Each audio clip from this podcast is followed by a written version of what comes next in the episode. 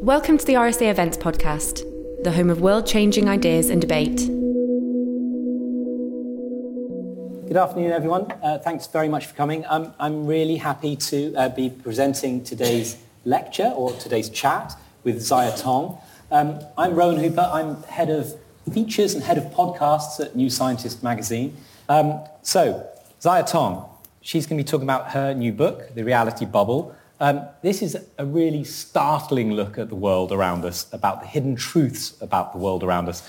Um, I read it and, and it really, really popped my bubble and I thought I was someone quite well informed about the world. So, you know, it's, it's a really startling and, and great read. Um, Ziya is an award-winning science broadcaster. She's best known as the host of uh, The Daily Planet on the Discovery Channel. Uh, she currently serves on the board of WWF International and is former vice chair of WWF Canada. Uh, this book has been shortlisted for this year's Charles Taylor Prize and was winner of CBC, CBC Canada Reads 2019. Please join me in welcoming Ziya Tong. Thank you. I have to tell you guys Rowan and I have been Twitter friends now for several years, so it's a joy to get a chance to finally meet Rowan in the flesh. And also, I'm very used to doing the interviewing, so I may just start asking him questions instead. I'm not used to this being an interviewee, but we'll give it a try. Okay, uh, and about questions, um, there'll be plenty of time at the end for questions, so do save up your questions and we'll come to them at the end. Um, look, let's start with the elevator pitch. Tell us in a nutshell um, what the book's about, because and it's quite a difficult question because there is so much in it. It covers so much. But what's, what is the elevator pitch for the book? So basically, the reality bubble is about 10 of humanity's biggest blind spots. And um, I've been working in science broadcasting now for about 15 years. And I started realizing that there's a really big gap between what we can see with our own senses, with our eyes in particular, and what the world of science can see with their technologies and tools. And working with scientists in so many different fields, I mean, I think today we know that we can image everything from a black hole to an atom. This is a world and this is a much bigger reality than what we're able to perceive. So I started thinking, what if I could parse together this sort of pixelated image of the world view that scientists have? What kind of image of the world would I see then? But simultaneously, this is longer than an elevator pitch, I also had a bit of a, a bit of an insight one day, which I call a shower thought because I actually did have it in the shower, which is in the 21st century, there are cameras everywhere, except where our food comes from, where our energy comes from, and where our waste goes. So how did we become the most powerful species on Earth when we don't even know how we survive? Yeah, that's, that's one of the really startling things when, when you think about um, that, that, exact, that exact image really clicked for me when I read it as well. But um, and, and, you're in Britain now with the highest number of CCTV cameras in the world, right, per capita, or just? That's right. Yeah. Um, you know, we, we know everything that's going on, but in these key places, we, we, we don't know what's going on, and that's that's really weird. We'll, we'll get to that. Um, so one thing that I particularly liked um, about the book was how it punctures the idea that we're an exceptional species, right? So Perhaps you want to let's start off talking about some of those things, about other animals, about why, you know, how our reality can be broadened to understand them better. Right. Well, I think you know that one of the lower range estimates is that there's 8.7 other 8.7 million other animal species. We are just one among many, and they have so many remarkable different skills that I uh, lay out in the book. But one of the fundamental things that I was quite interested in when it comes to the notion of human exceptionalism in, in the book is that we are the only species that has given ourselves the right to own the world right? We're the only species, we own the food, we own the energy, we own the dimensions of time and space. The only thing we don't fundamentally own is our own waste. And so, yes, there's an immense amount of exceptionalism in the way we treat the world. But at the same time, you know, um, we're not the only species, for example, that can appreciate beauty, right? Mm. And I think one of, uh, one of the chapters, chapter three, I believe, starts with the story of um, Geza Teleki, and he is a primatologist and he is, uh, he's basically, one day he's got a day off and he decides he wants to go and check out the sunset. So he climbs up this sort of cliff edge and he's looking at the beautiful sun coming down over the waters on Lake Tanganyika. And he sees these two big chimpanzees coming on either side. And they, they're pant-hooting and they greet each other and they sit down in front of him and they watch the sunset together. He's just behind them and he's watching the sunset with these two chimpanzees. And he's blown away by something just so basic and so simple that other creatures might enjoy something as simple as a sunset. And yet we here think that, of course, we're the only ones who can do things like that. Yeah, um, that, that, reminds me of, um, I asked a primatologist once um, who studied all the different tools that, that primates, you know, all the sticks and things that they use, and spears even. Um, are there any tools or things they have that are, are kind of non-functional? And he said, yeah, there is actually. And he showed me this bit of wood and it was like, it was kind of just looked to me like a bit of wood, but the baby, the young chimps had been using it as a doll. Oh, and like me. cradling it. Wow. And um, even putting it to bed. Oh, wow, You know, because the chimps make nests every night. Yeah. And, um, and the baby, uh, the, the juvenile chimps would, would put this, like just like our toddlers do. Yeah. You know? Um, yeah, so it, it is incredible, the, the, the, the depth of their world and the richness of their experience. And so, yeah, really just like you, because we're in the same field and we're both doing science communication all the time. I mean, I think in order to reach people, you really want to reach people through awe and enchantment and wonder. Yeah. And, and that's what so much of the book is about. Yeah. Um, yeah, and, and there's lots on the, on the sign language and the different languages that, that we've taught chimps and bonobos as well, right? Some Yeah. of that's really mind-blowing. Yeah, absolutely. So, I mean, I think many people are fam- familiar with Koko, a fine animal gorilla who, who died not too long ago, who is able to sign many different words. But of course, there's a lot of question in science, right? Uh, I think there's something called Morgan's canon, which makes you, you have to assume that if there's a simpler explanation for the event, then you have to give it, the, the answer is the simpler explanation. And, and I think I cite in the book uh, Washoe the chimpanzee many, many years ago. It was actually in the 50s when Washoe signed uh, Waterbird when he saw uh, um, a swan.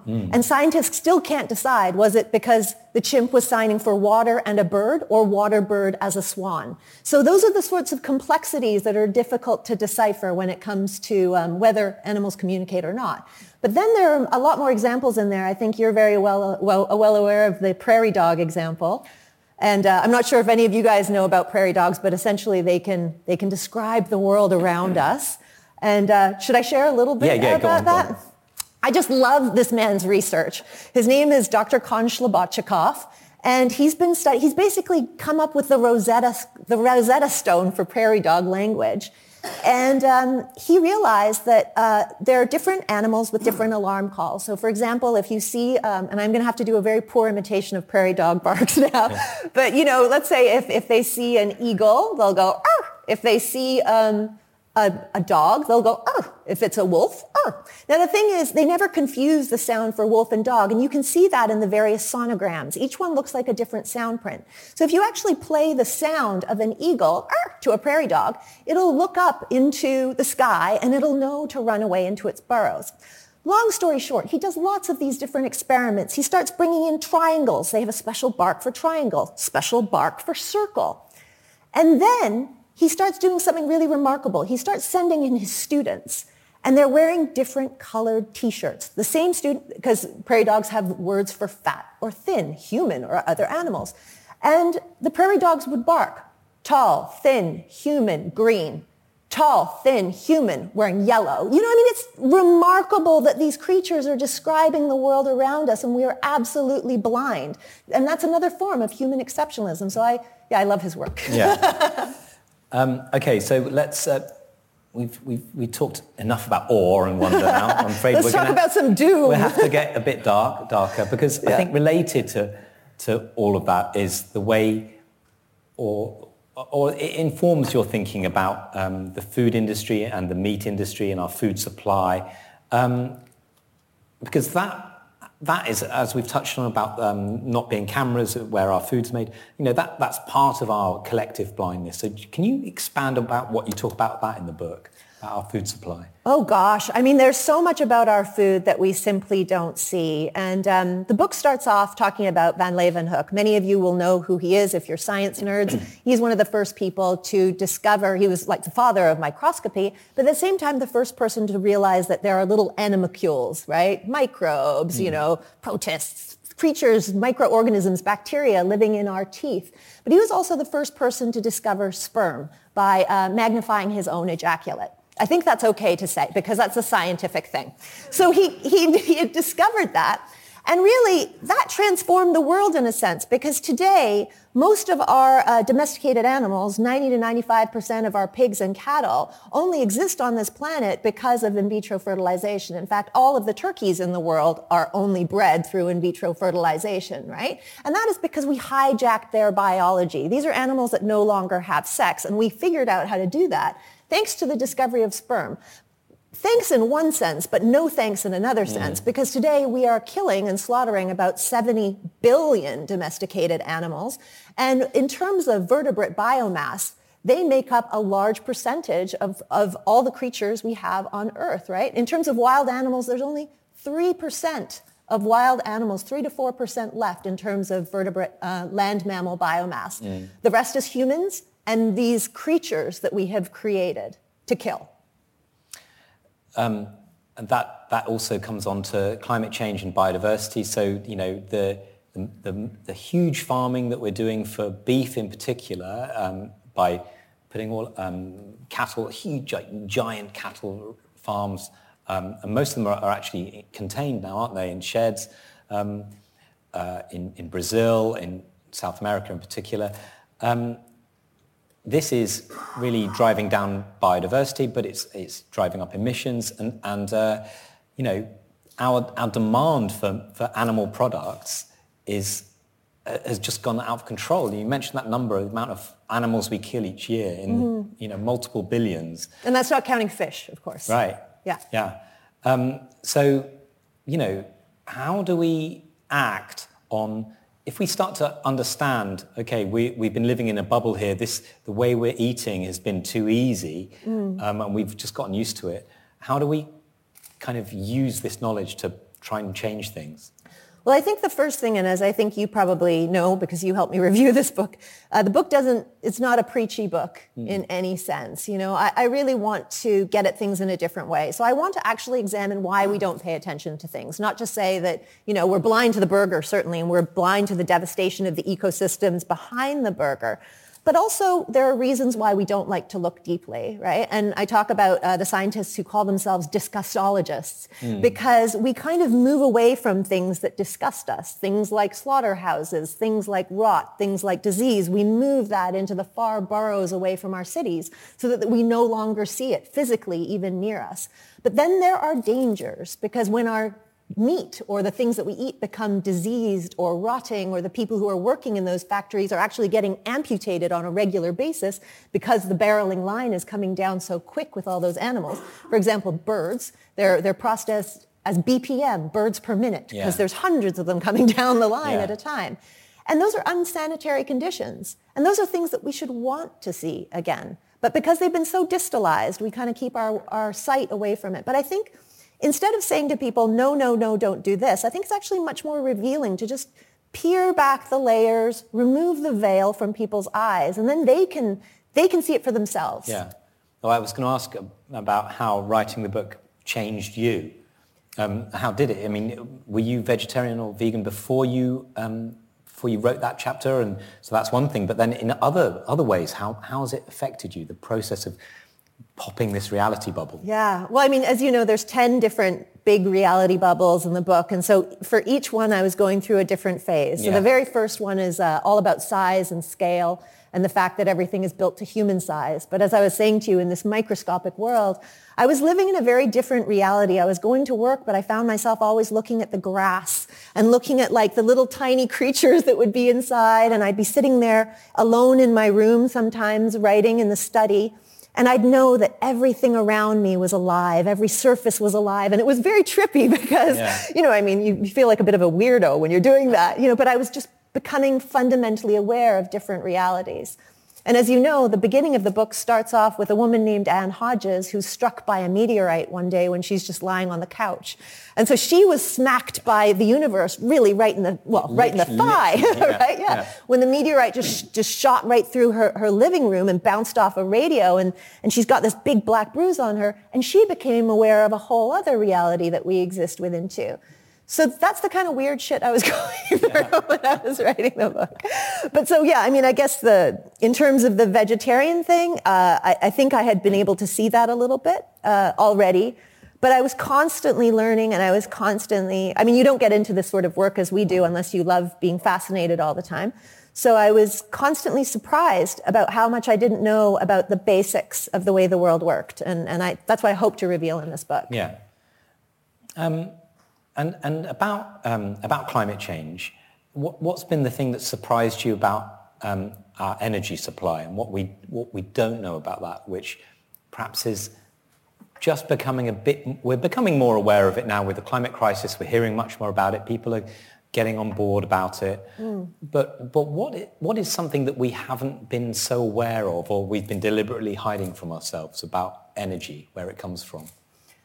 Um, the whole impetus for chapter six of this book, which is the energy chapter, is the fact that working as a, a, science presenter for all this all this time, I've had a chance to chat with really smart people. That's been my job. Talk it's to smart people. It's the best thing about this job. Actually. It's the best thing about this yeah. job. Yeah. But I would ask these really smart people a really simple question: What is oil? And I would find that nine out of ten of these super duper smart people had no idea what oil was. And then you would ask them a question like, "Well, why is all the oil in the Middle East?" And they wouldn't know. And you'd be like, this is the most important fuel. You know, it fuels everything, our entire global economy. It's the reason we have climate change. And people wouldn't have an understanding of where this substance, this prehistoric substance came from. Nor would they have why? an Why? Tell us why. Why, why, why is it all in the Middle East? What? Oh, that's, I don't want to give everything away, oh. but it has to do with an ancient ocean called Tethys. That's what it has to do mm. with, yeah. And a big black death that took place a long time ago that killed a lot of critters. Yeah. I mean, is that, um, so, th- so that's one thing about not knowing that. Even the experts don't know too much about it. But then there's deliberate, well, when, when there's climate denialism and there's other forms of sort of outright denialism like anti-vaxxing, um, which you have a lot in Canada. Oh, it's painful. Yeah. Um, I mean, and, and flat earthers. I was talking about this in the office the other day with um, someone who'd, who'd met someone who was denying that the Earth was round. You know? and yeah, I mean, it's, it's just absolutely mind-boggling. But what's driving these people? Well, those are some of the internet bubbles, aren't they? Mm. Those aren't things that I discuss in this book, but we're starting to see the formation of political thought bubbles where once you get trapped in one of them and it's a reinforcing bubble, you just keep getting the same information. The algorithms on YouTube will keep feeding you more to support mm. your ideas. And we know that people tend to believe and, and respond to information that they already have a, a, little bit of information about. So they're more likely to be even more receptive to it. Mm. And so that's how you kind of get this idea. But I don't know if you saw Behind the Curve, which was a really wonderful documentary about flat earthers. And there's an experiment at the end, and the flat earthers do it and they can see for themselves with their own eyes that the earth is curved. And yeah. it's a beautiful moment, uh, a big revelatory mo- moment for them that you can actually prove what's if only true. we could take everyone up there. No kidding, no yeah. kidding. um, so lots of the book um, is looks at things that we've created, like deliberate bubbles that we've made for our own gain. And we've talked about um, global food supply. Um, there's, there's a food supply, there's energy, um, the way we exploit the world, really. Um, is this a, a kind of um, subtle dig at capitalism, basically, at, late, at late stage capitalism? Is this a critique of what we've done wrong as a species in that sense? I think one of the key chapters in this book is the chapter on ownership. And I, I make one point in there, which is um, something that, you know, fascists and socialists do in the same vein, whether you're left or right, is uh, the question is always shuffling between uh, who should own the world, not if we should own the world at all. I think the second question is the more important question. So that's why I think that it's not political in that sense. I think that both capitalists and socialists assume that we have these extreme rights over nature that I would certainly question.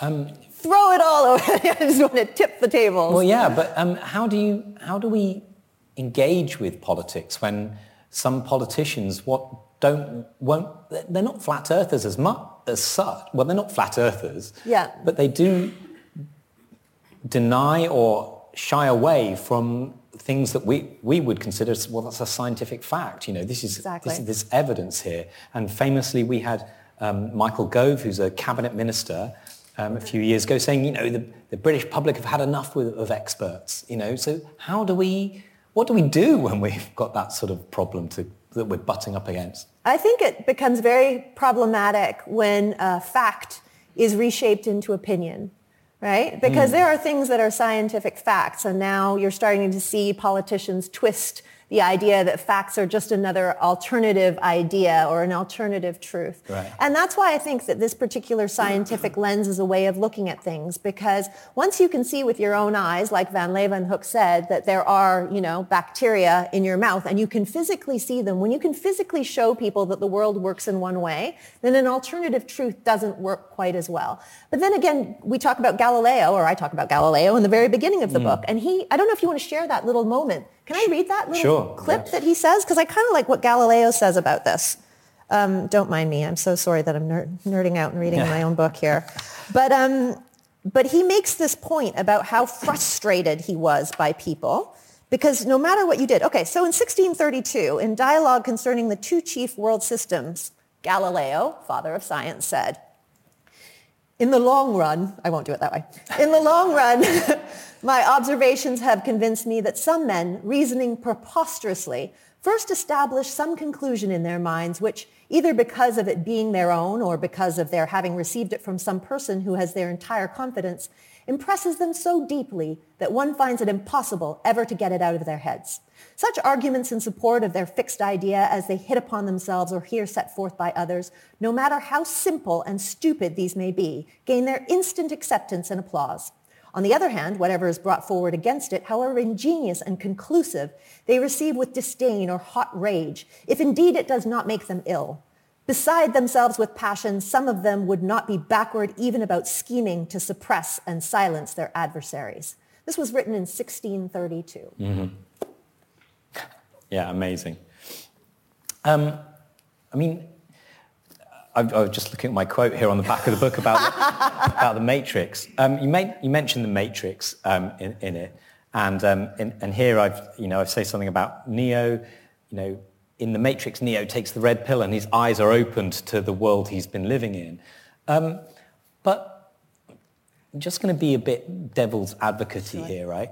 Um, there's that, that, that, other character in The Matrix who I think is unfairly treated. He's the one who wants to be plugged back in. And he says, no, I'm, I don't want this horrible new world. Let, put me back in The Matrix. Right. Right? So isn't it better that we just live in this n- nice world where we don't have to know about all this reality stuff that you talk about, you know? Well, if impending doom were not on the way, then I would mm. say certainly. yeah. But, but, you know, that's the whole thing, right? You know, everything, all, one of the ways that I've been t- describing the apocalypse, and the apocalypse in terms of it being um, our biodiversity loss and climate change right now, is that the threats are invisible, right? And, mm. and really what is scary is the same thing that makes a poltergeist scary, is that you can't see it. You know, if I could throw a towel on a poltergeist, I wouldn't be quite as scared of it, but I don't know where the threats are coming from, and they're magnified in that sense. And so not looking and not seeing, especially when you have a threat that is growing, is very, very dangerous. So yeah, p- plugging out and being like uh, one of those Smith characters, wasn't it? Or no, it was the other one. I know who you're talking about, who wanted to eat the nice juicy steak. Yeah, just yeah, didn't yeah. care. Yeah. yeah. I think in this time and in this day and age, it's just fundamentally a very, very dangerous thing to do. Yeah. Yeah, we want more Neos. We want more Keanu Reeves right now. we, we, always want more Keanu Reeves. Yeah. yeah. um, yeah, and I think that's that's something that you you do really well in the book is that um, it makes it hard to resist, and and you don't want to resist it either. It's like it, you know, it, it is fascinating to to have your eyes open to this world, and there's there are all these little bits of wonder and awe and like fascinating detail throughout. So you know, you, have managed to do both things very well, which is oh, you know, that's so kind. Which is Thank a great, you. great work. Um, let's talk about time and space a bit. Um, how, how are they part of our reality bubble? Shall I read out one of these um, bits sure. about time? Well, time for me, I'll just give you kind of a little bit of background yeah. on why I included time and space, because I see these as our civilizational blind spots. We have these ideas about time and space, and it's a lot like, uh, You know, it's a lot like that quote of "We know not the uh, the fish knows not the water in which it swims." Right? Time and space; these are the dimensions that we inhabit, and yet we don't have a sense of how come we've become so ruled by them. You know, and uh, and it's really because we broke down time and space into these really almost absurd level measurements. Right. And you can, you can share a couple of those because I think that most people don't think of time and space in this way, but this is how scientists see time and space. Yeah, so um, I don't know if every, everyone, anyone knows how a second is actually defined, um, but here's something that we've got here. In 1967, an international consortium dis- defined a second as the duration of, uh, what, 9 billion, 192 million, 631,770 periods of the radiation corresponding to the transition between two hyperfine levels of the ground state of the cesium-133 atom. I mean, okay. Not what we use in everyday parlance. Yeah. You're late by yeah. how many seconds? Yeah. yeah. Um, so, so yeah, that, but, but, but we have to have um, definitions that are, are measurable that we can, that we can work with. And that's, and if we had a, a second definition that was like, you know, one heartbeat or something, it would be very, it would vary so much we wouldn't be able to do anything with it. So it's enabled, it's, it's helped science, uh, it's helped human knowledge in a, in a huge way. Right? It, de- it, depends on who's using it for what, right? Mm. Like when you think about GPS systems, for instance, if you're off by 38 microseconds a day, which is what would happen if we weren't factoring for, you know, special relativity and general relativity, um, we'd be off by 10 kilometers a day. I think I remember that correctly. Mm. Um, but yeah, so we need precision for some things. Like in the past, before we had perfect timing, people would have to just say, well, we're meeting at dawn, right? You yeah, know? Yeah. Or even if you think about the days before we all had cell phones, we would have to kind of make arrangements to meet. So people certainly could still meet. But for most of time, time was measured by events, by, by the, you know, the time it takes for a locust to cook or whatever. Yeah. So, you know, those different examples that I give in the book. And that gave people a lot more temporal freedom. Whereas today we have a lot of temporal rigidity and we live these increasingly nine to five lives for some people who, like in Japan, are suffering from a condition called overwork death. Where it's called karoshi, right? And yeah. you lived in Japan, yeah. haven't you? Yeah. Do you want to share a little bit about that? Because you would know more about it than I would. yeah, this was a thing that, um, that came about like, or it, it, popped up in the news when I was there, um, this thing that people had been like literally worked to death because, and they were afraid to go home and, um, you know, their bosses would stay incredibly late and so no one wanted to leave home before their boss. And so people became massively, massively overworked. So um, yeah, it became a, it became a kind of buzz, buzzword thing that was popping up. I don't know if anything's been done to tackle it now. Has, I, I, read uh, from uh, Jake Adelstein. He's been following up on it, and a little bit has been done to yeah. tackle it, from my understanding. But I do feel that you know, regimented and applied to human time. You know, we have our own circadian rhythms. All these animals have times. All of nature has a time. And one thing that all of you will start to notice, especially that I've noticed here in London, is time is starting to grow increasingly out of whack. If you walk outside of this building, you'll see cherry blossoms blooming on the 6th of February. Mm. Something is going very, very awry with our time. Yeah, yeah. And you're speaking as someone jet lagged as well. exactly, exactly. yeah. um, okay, let's, let's, let's go to, to space now. So With its own absurd definition. Yeah, so, um, you know, how does, if, if time is one way that um, we don't quite understand the reality of the world, like what, how does, what's the corresponding examples for space? How does that work? Well, space, and, and what I get into the, in the book is the way in which we've um, measured and carved up space in so many ways. And one of the things that I write about in there is this notion of ad coelum, right? Hmm. Uh, I don't know if I'm saying it properly. It's in Latin. I did it for the ebook, but yeah. who knows? And this was this notion in the past that we had forever and ever that if you bought property, if I bought a piece of land, let's say this piece of land here, I owned it all the way up until the heavens, and I owned it all the way right down to hell, right down to the base of the earth. Well, we certainly know that that is not the case today. In fact, the queen probably owns most of the land beneath your, beneath your buildings. Isn't that yeah. correct? Yeah. And then just above all the airspace is actually progressively carved out and owned by different people, and you may not be aware of who owns what above you as well. And then how did we start carving out all this time, like all this space that surrounds us? And it all comes down to measurement. And we have this uh, definition of the meter here, which is um, kind of like we've just talked about for the second. Um, so a meter also has a, a kind of crazily precise um, and, and, very definite measurement. Uh, the true or invariable meter is defined as a length equal to 1,650,763.73 wavelengths of the orange light emitted by the krypton, krypton atom of mass 86 in vacuo. And you never use that at IKEA, right? never, never. Um, just talking about what, what's under London reminded me I was going in, um, I went in the, the Crossrail tunnel as it was being dug out mm. under London. And, I'm and waiting it, for that. Well, we all waited for that. and um, uh, when I went into it, it was under Hyde Park. And uh, yeah, the guy, one of the guys who was showing me around was saying how, how much of the land is owned by, um, by different um, um, consortiums yeah, and companies. Uh, the University of Oxford or different groups who own it.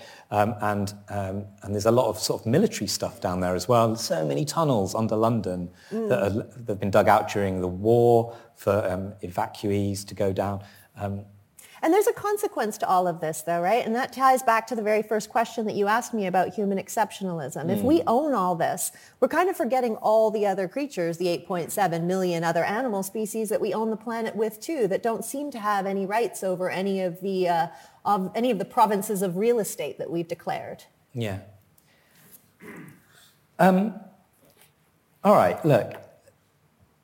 I don't know if, if there's any other um, bits from one of the, your favourite chapters you want to mention, but before we, um, I've, I've, got some. I can't think of anything. I'm jet lagged. okay. okay. Well, let's let's try and end with some some message of hope and um, agency that we can we can take from understanding the world in a better way.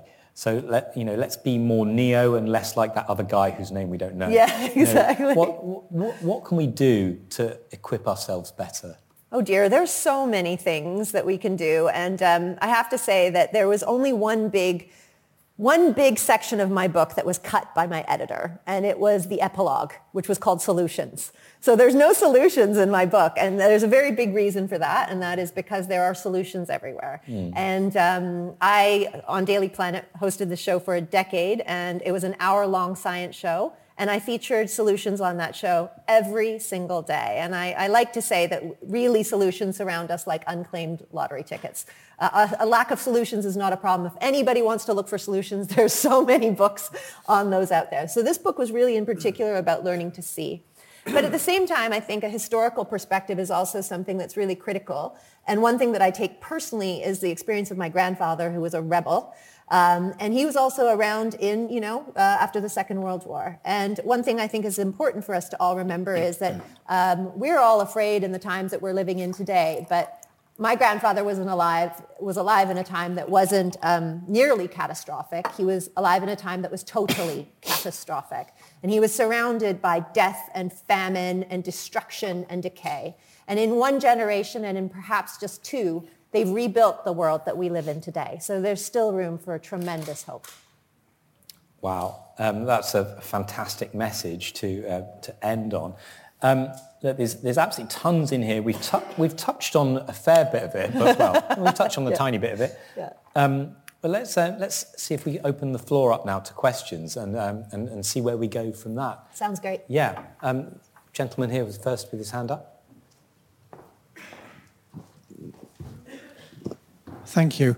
Um, there's an evolving science which is behavioral economics, which very much delves into what, what I define as the ultimate flaw of humanity, which is how we, how we are unable to balance the emotional versus the rational. Um, and that is when you'll see the emotional will drive beyond the rational, flat earthers or whatever it is, something that we react to that is greater than you see in any other species. How does that help with the feeling of hope when if you are rationally faced with something, as a species, you are still capable of doing something that can harm yourself ultimately because something else is overriding it? Mm-hmm. And I think that's why I really wrote this book as a combination between sort of facts and wonder and enchantment because I'm using the exact same technique that you're talking about, right? I'm trying to use an emotional override over the factual, rational self.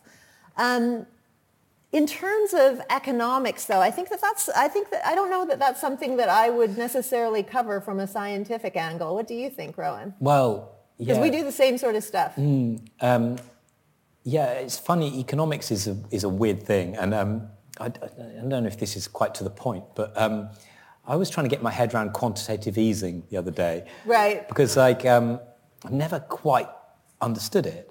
Um, so I asked this economist from Princeton, you know, famous economist, and he gave me a long explanation of what it was. And I went away going, I actually still don't know what it is. And I recorded it.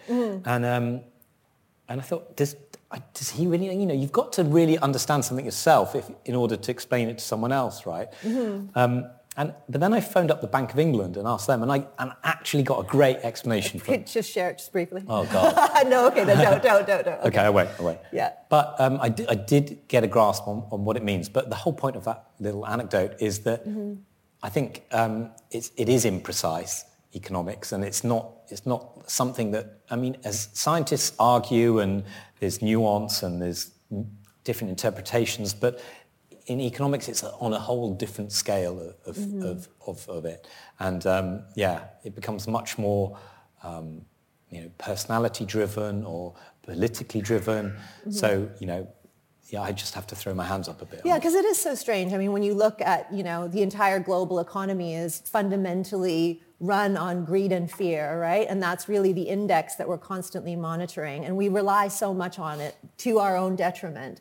And, you know, whenever I'm watching this World Economic Forum stuff and everybody running off to Davos, and I just don't think that economists are the people who should be solving problems that really are about physics.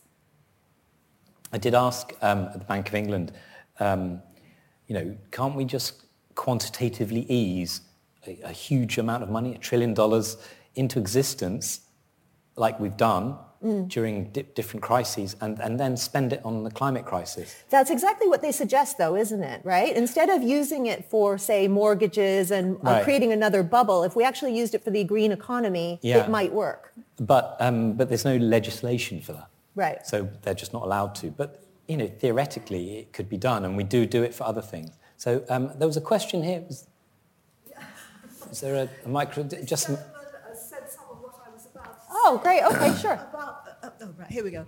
This is better. Um, the problem of people, you talk about the flat earthers, but people who are not really as crazy as that, who are persuaded by obviously other people, their friends, their, their bubbles, um, they really don't want to know the facts. They actually don't want to know them. What I mean, you've been talking about solutions. What do you do? I mean, I've met people in, in America and so on um, who are Trump supporters. Uh, Yeah, I no, say no, that? I know and they come out with all sorts of very, very peculiar ideas. One thing in their lives which has persuaded them that they love him. And it's such an irrational thing that they've thought of. And you try and tell them all sorts of other things, and they don't want to listen. So how do you persuade them? This is the, talking about the emotional stuff, and some of it uh, on the climate change thing. Um, I was listening to um, a discussion about it, I think yesterday or this morning, that it's not in the interests of certain manufacturers um, to do the R&D to help the climate change situation. There is no money in it for them, he said. So there's a selfish thing about this. It means governments have to do it. And of course, that's not popular because you're taking the money away from all the other things that people want. So there are two things there. Well, the bubble eventually bursts on its own, doesn't it? You know what I mean? I think that there's always going to be industries and corporate interests that want to sow doubt. We saw that with the cigarette industry until lots of people started getting cancer and dying. And, you know, we're going to start to see um, mass starvation. You know, I mean, for example, when I think about, you know, one of the things that keeps me up at night is the fact that we've lost 50% of our coral reefs around the world already at 1.1 degrees Celsius. And what's scary about that isn't the fact that coral reefs are just beautiful, which they are if you're a diver and you're just going to miss the absolute glory of them, but the fact that they are actually the homes for, for small fish. And those fish are the fisheries, and 2 billion people rely on coastal fishing, and those people are going to begin to starve. And that's when that reality bubble is going to burst, and people aren't, you know what I mean? When we talk about this, when we talk about the fear, when we talk about what's fearful versus what's rational, and you look in Australia, all these people who, you know, obviously were big proponents of the Adani mine. Well, after 1.25 billion of their animals have been incinerated and tens of thousands of their homes have gone, when that bubble bursts, they begin to change their minds. I hope, and I wrote this book, I mean, Rowan knows this. This book would have, it took me one year to write the book. And it should have taken me one year to write the book, but it took me five years to think about the book because I spent so much time trying to not write about the environment. In fact, I used the word environmental only a few times and I tucked it in there for fun by the mm-hmm. end because I could, because I so didn't want to tell you a story that you thought you were going to hear. Because I know that if I do that and if I preach, nobody's going to listen. Everybody tunes out. And so you're right in that sense. You have to approach things from an emotive, a storytelling way um, because not everybody responds to facts. Some people do, some people don't. Um, but facts are not opinions. Yeah, it's something we, we struggle with a lot when we how mm. to hmm. talk about how to write about climate change. Um, do you? I mean, what's been the typically the approach has been to um, emphasize the wonder of of the natural world, and, and this is the Attenborough approach, of basically. Is, like, yeah. oh my God, it, it, and it is, it's incredible, blah blah. But then there's a danger of glossing over the what's happening. Yeah, and and I think that people are like now emphasizing a bit more um, not just what's happening, but what might happen. You know, what what really the worst case scenarios, or even some of the not the worst case scenarios, the scenario we're on, which is really actually incredibly bad.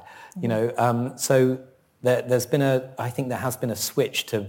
Um, talking a bit more about some of the, the dark stuff. So it's, yeah. it's kind of essential. And I think the other key point as well is that it isn't just, you know, finger wagging, don't do this because of this. I think the big thing that has been missing is the ability to connect the dots, right? Because we live within so many different ecosystems and cycles, right?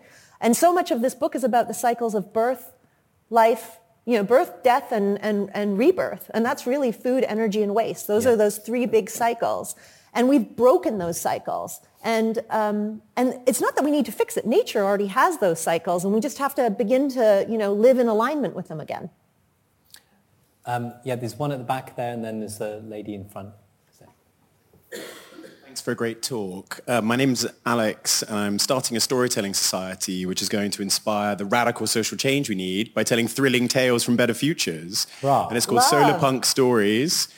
Uh, so I might have a certain paradigm bias in terms of the question I'm going to ask, which is that there was a paper done some years ago called Sell the Sizzle, and there's a lot of other uh, neuroscientific and cognitive research which says that telling people how bad it's going to be if we don't act on climate change merely triggers the response right. of passivity and denial. Mm. And what we need to do is inspire people with right. enticing visions of how much better the future could be that excites them to go towards it. So like Martin Luther King didn't say like, I have a nightmare. Mm. Yeah. But, um, but what I was going to check was that in terms of your research, so it's it's combining the story with hope, but also with a vision, with a, with a vision of a solution and putting that forward. But what's your research indicating that? Because I'm this might just be feeding my own no, paradigm think, bias think, and bubble. I think you're absolutely right. And I'm not going to give away the end of the book, but I will say that the end of the book does have a surprise ending and a twist ending.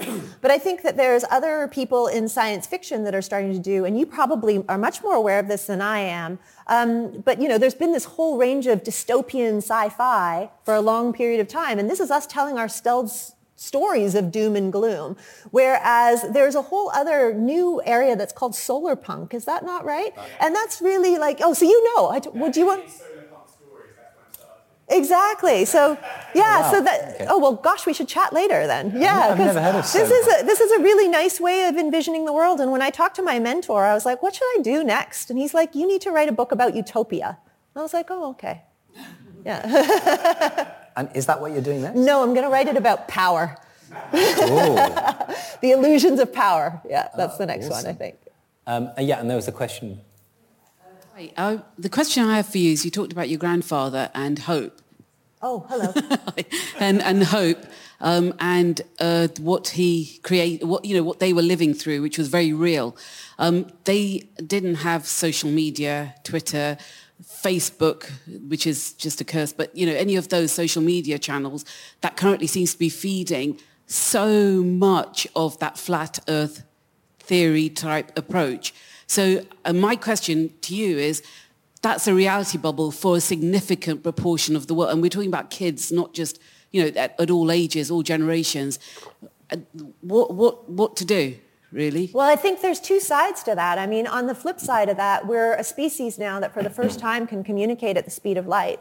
And there's a very big reason why you saw 7.7 million people get up off their butts and march last September in climate marches around the world. And we have never seen that kind of mass mobilization in the history of humanity.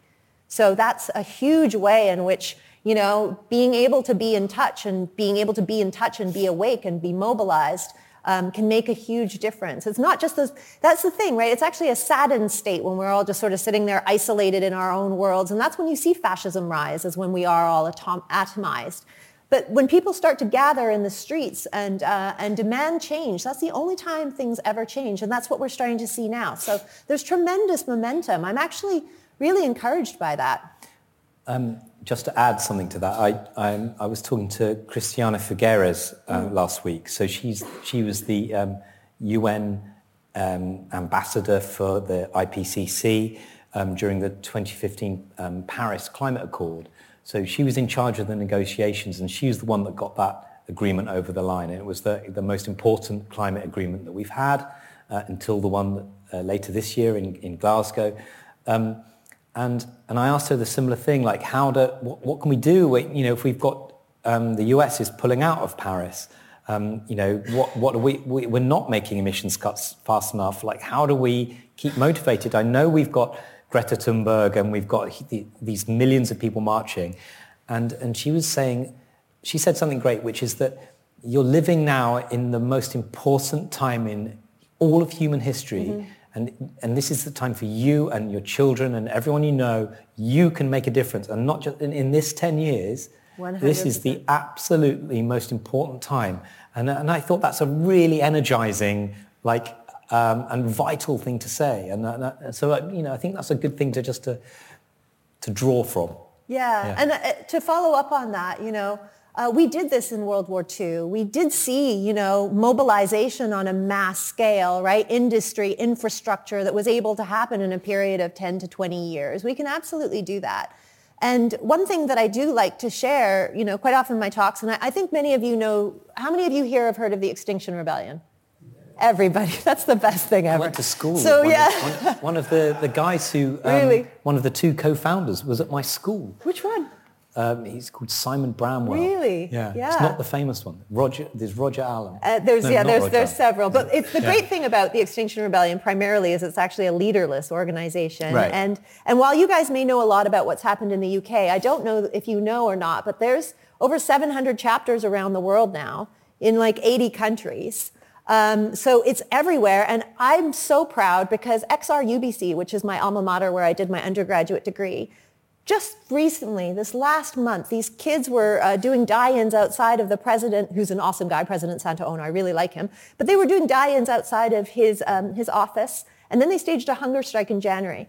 UBC has a $1.2 billion fund. This group of ragtag kids got them to divest them all of the fossil fuels. It's 100% fossil fuel free. And I'm just like so impressed. Yeah, yeah. exactly. So it's stories like that um, those sorts of positive and stories that show we can make a difference yeah. even when there's uh, inactivity at a, a high level. Um, yeah. Uh, any other questions around the place here?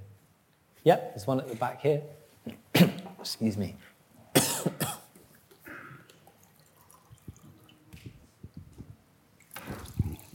Thank you. I know you're short of time, so I'll keep it brief. Um, it's an incredibly interesting thesis. Do you think you could have written it, hypothetically, at any point in human history, or is there something uniquely now about it?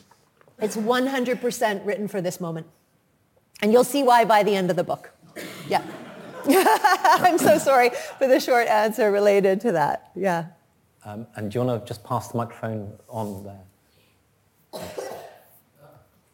I wondered about your, your comment about ownership earlier on. I was just looking up uh, Alfred Wallace Russell that's right, the co-inventor of evolution with Darwin, became the first president of the land nationalisation campaign and a socialist. But part of his reasonable motivation was uh, to sensibly deal with land and the environment. Uh, but you kind of threw away that as a silly idea. Um, what do you think the sensible politics of land and the environment is if it's not human beings working together to do it, given that what Wallace did this? I, well, I think that, um, you know, working with WWF Canada for eight years, um, we're a science-based organization, but what's really wonderful is we're also a very indigenous knowledge-based organization. And I think there's so much, when we start looking at uh, decolonized conservation, that we can learn from the ways in which indigenous societies have really had a very cooperative relationship with uh, so many other living creatures as part of the ecosystem and land management. And uh, I would definitely say that those are the areas that I would explore because they've worked well for thousands and thousands of years. Right? Even when we saw, for example, um, some of the First Nations, the Aboriginal people in Australia, when they were talking about the fires, they've been burning fires in those areas for a long time, but they were doing it in a very particular way. And they're like, the way we're doing it is actually destructive and not restorative. So there's a lot that we can learn um, from our Indigenous friends. Yep, there's a question here. Can you give us three, the three best ways of bursting the bubble? One, read the book. yes, thanks. I'm pretty sure that's one, two, and three, because uh, I spent a long time on that. But um, in terms of the, I think we need to see beyond the ordinary, right? Uh, I think, and, and this is where we started this with the glass of water in the very beginning, right? Um, we take a lot of everything around us for granted. And I often, I, I tweeted this a while ago, so I'm happy to, to share it again, but like uh, quite often people are amazed when they're in buildings like this or they go to Sotheby's and they hold something in their hands that's 500 years old. And for me, I marvel at this water because I know that this water is billions of years old. And I know that this water is older than the sun, or yeah, that's what they've said, right? It's older than the sun. Um, and they've said that really this water, scientists tell us that this water is the same water that has always been here on Earth. And this water has been a, a, cloud, and this water has been a wave, and this water has been an iceberg, and this water has been a, a river rushing out to sea many, many, many millions of times before it enters you and me. And so really to have a profound sense of wonder for the world and to not take everything for granted is one really important way to burst the bubble. The other is to read the book, and the other is to read the book. we say it in a much less poetic way, which is that the water's been through every grandma in London at least four, four times. uh, yeah, the question here.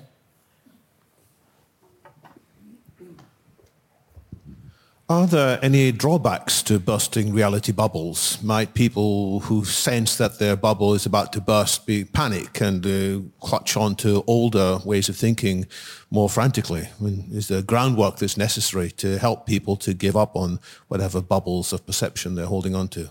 That's a really good question. And I think, yes, bursting bubbles always hurts because once you're inside of the bubble, you have the illusion that you're in a prosperous world, but it doesn't actually hit you until it bursts. If you think about tech bubbles or real estate bubbles, right? Everybody says you could see it coming. You could see it coming. Everybody is warning the people inside of the bubble, and the people inside the bubble think they can ride the wave a little longer. And it's mm. always those people who don't get out of there fast enough who end up suffering. But, you do see um, some people are, are aware of the bubble. So in the, in the fossil fuel industry, they're, they're well aware of it and they're doing all they can to prolong their bubble. Yeah. Um, Whereas, for example, in, in, in the insurance bubble, they're doing something very different, right? All the people who are, who are money lenders for insurance policies, they're quite aware that you don't, you know, you don't want to start insuring everybody who's got a coastal home. Yeah. Yeah, I mean, that, that, um, the Miami beachfront, the whole of the coast, you know, that that's becoming uninsurable. Like exactly. people can't insure their homes there anymore. And um, th- th- there's a whole nother crisis about to break there when people start like getting their money out from there and, you know, what's going to happen then? Don't know. Yeah, exactly. But that's what I always wonder. You know, for the people who are the true climate change deniers, I'm like, go buy some coastal land in Florida then. You know what I mean? But I mean, I don't want to hurt them or anything, but I'm like, if you really believe it's okay, why aren't you investing in all that? Well, I property? don't understand yeah. this because you know, like Donald Trump has golf courses in in and Florida. He gets a, gets, yeah, you know, like. Yeah. and they, they've been flooded. Mm. You know, some of his property and his hotels are, are suffering from this. But yeah, it's, yeah. A, it's a mystery. Yes. Let's say. Uh, any other questions here? Yeah, there's one here. I think we've got a bit more time before we wrap up. Um, hi there. As a um, former, former scientist and now journalist, a writer, one of the things I remember when I was studying uh, in university was that within months, sometimes within years, every single science you come across is disproved or changed. What do you do about that? Does It's that question go through your head all the time? I can't tell you how frustrating it is to write a book when science is changing. And mostly science is updating, right? Because it's not like a blog. It's not like, and do you know who hates you when you do that? Your editor. Your Yeah. editor hates you because you're like, oh no, I have to add this little thing in. I have to, and that's what I did right up until the, t- now, the ebook. I change the ebook when I can because there's always new science coming in and it's being updated. I mean, it's not very often that something is completely overturned or refuted, Right. but that happens too. And that's the wonderful thing about science, right? Yeah, I agree. That's, um, that's, that's why we've stayed in the job, basically. Otherwise, Yeah. you know, you'd, you'd reach a point. But you, you know, and certainly at New Scientist, you know, every day, every week we're writing about stuff and it's good that it changes so we can, and we, we're getting a bit better each time. That's, that, that's how science works. And, uh, you know, so yeah, I, I would agree with Ziya. It's not like um, everything is, it's very rare that something is completely overturned. It's always just a nuance or something extra or we move along a bit. So we, we ride along. Um, great. Look, that's, that's all, I think, for now. Can I just say something? This is my first book. Thank you so much for coming.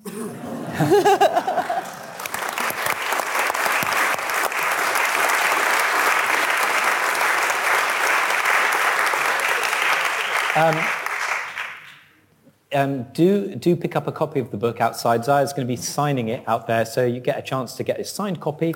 Um, I really recommend it. Um, but look, thank you very much for coming. Let's give uh, Tong a round of applause once more. Thank you very much.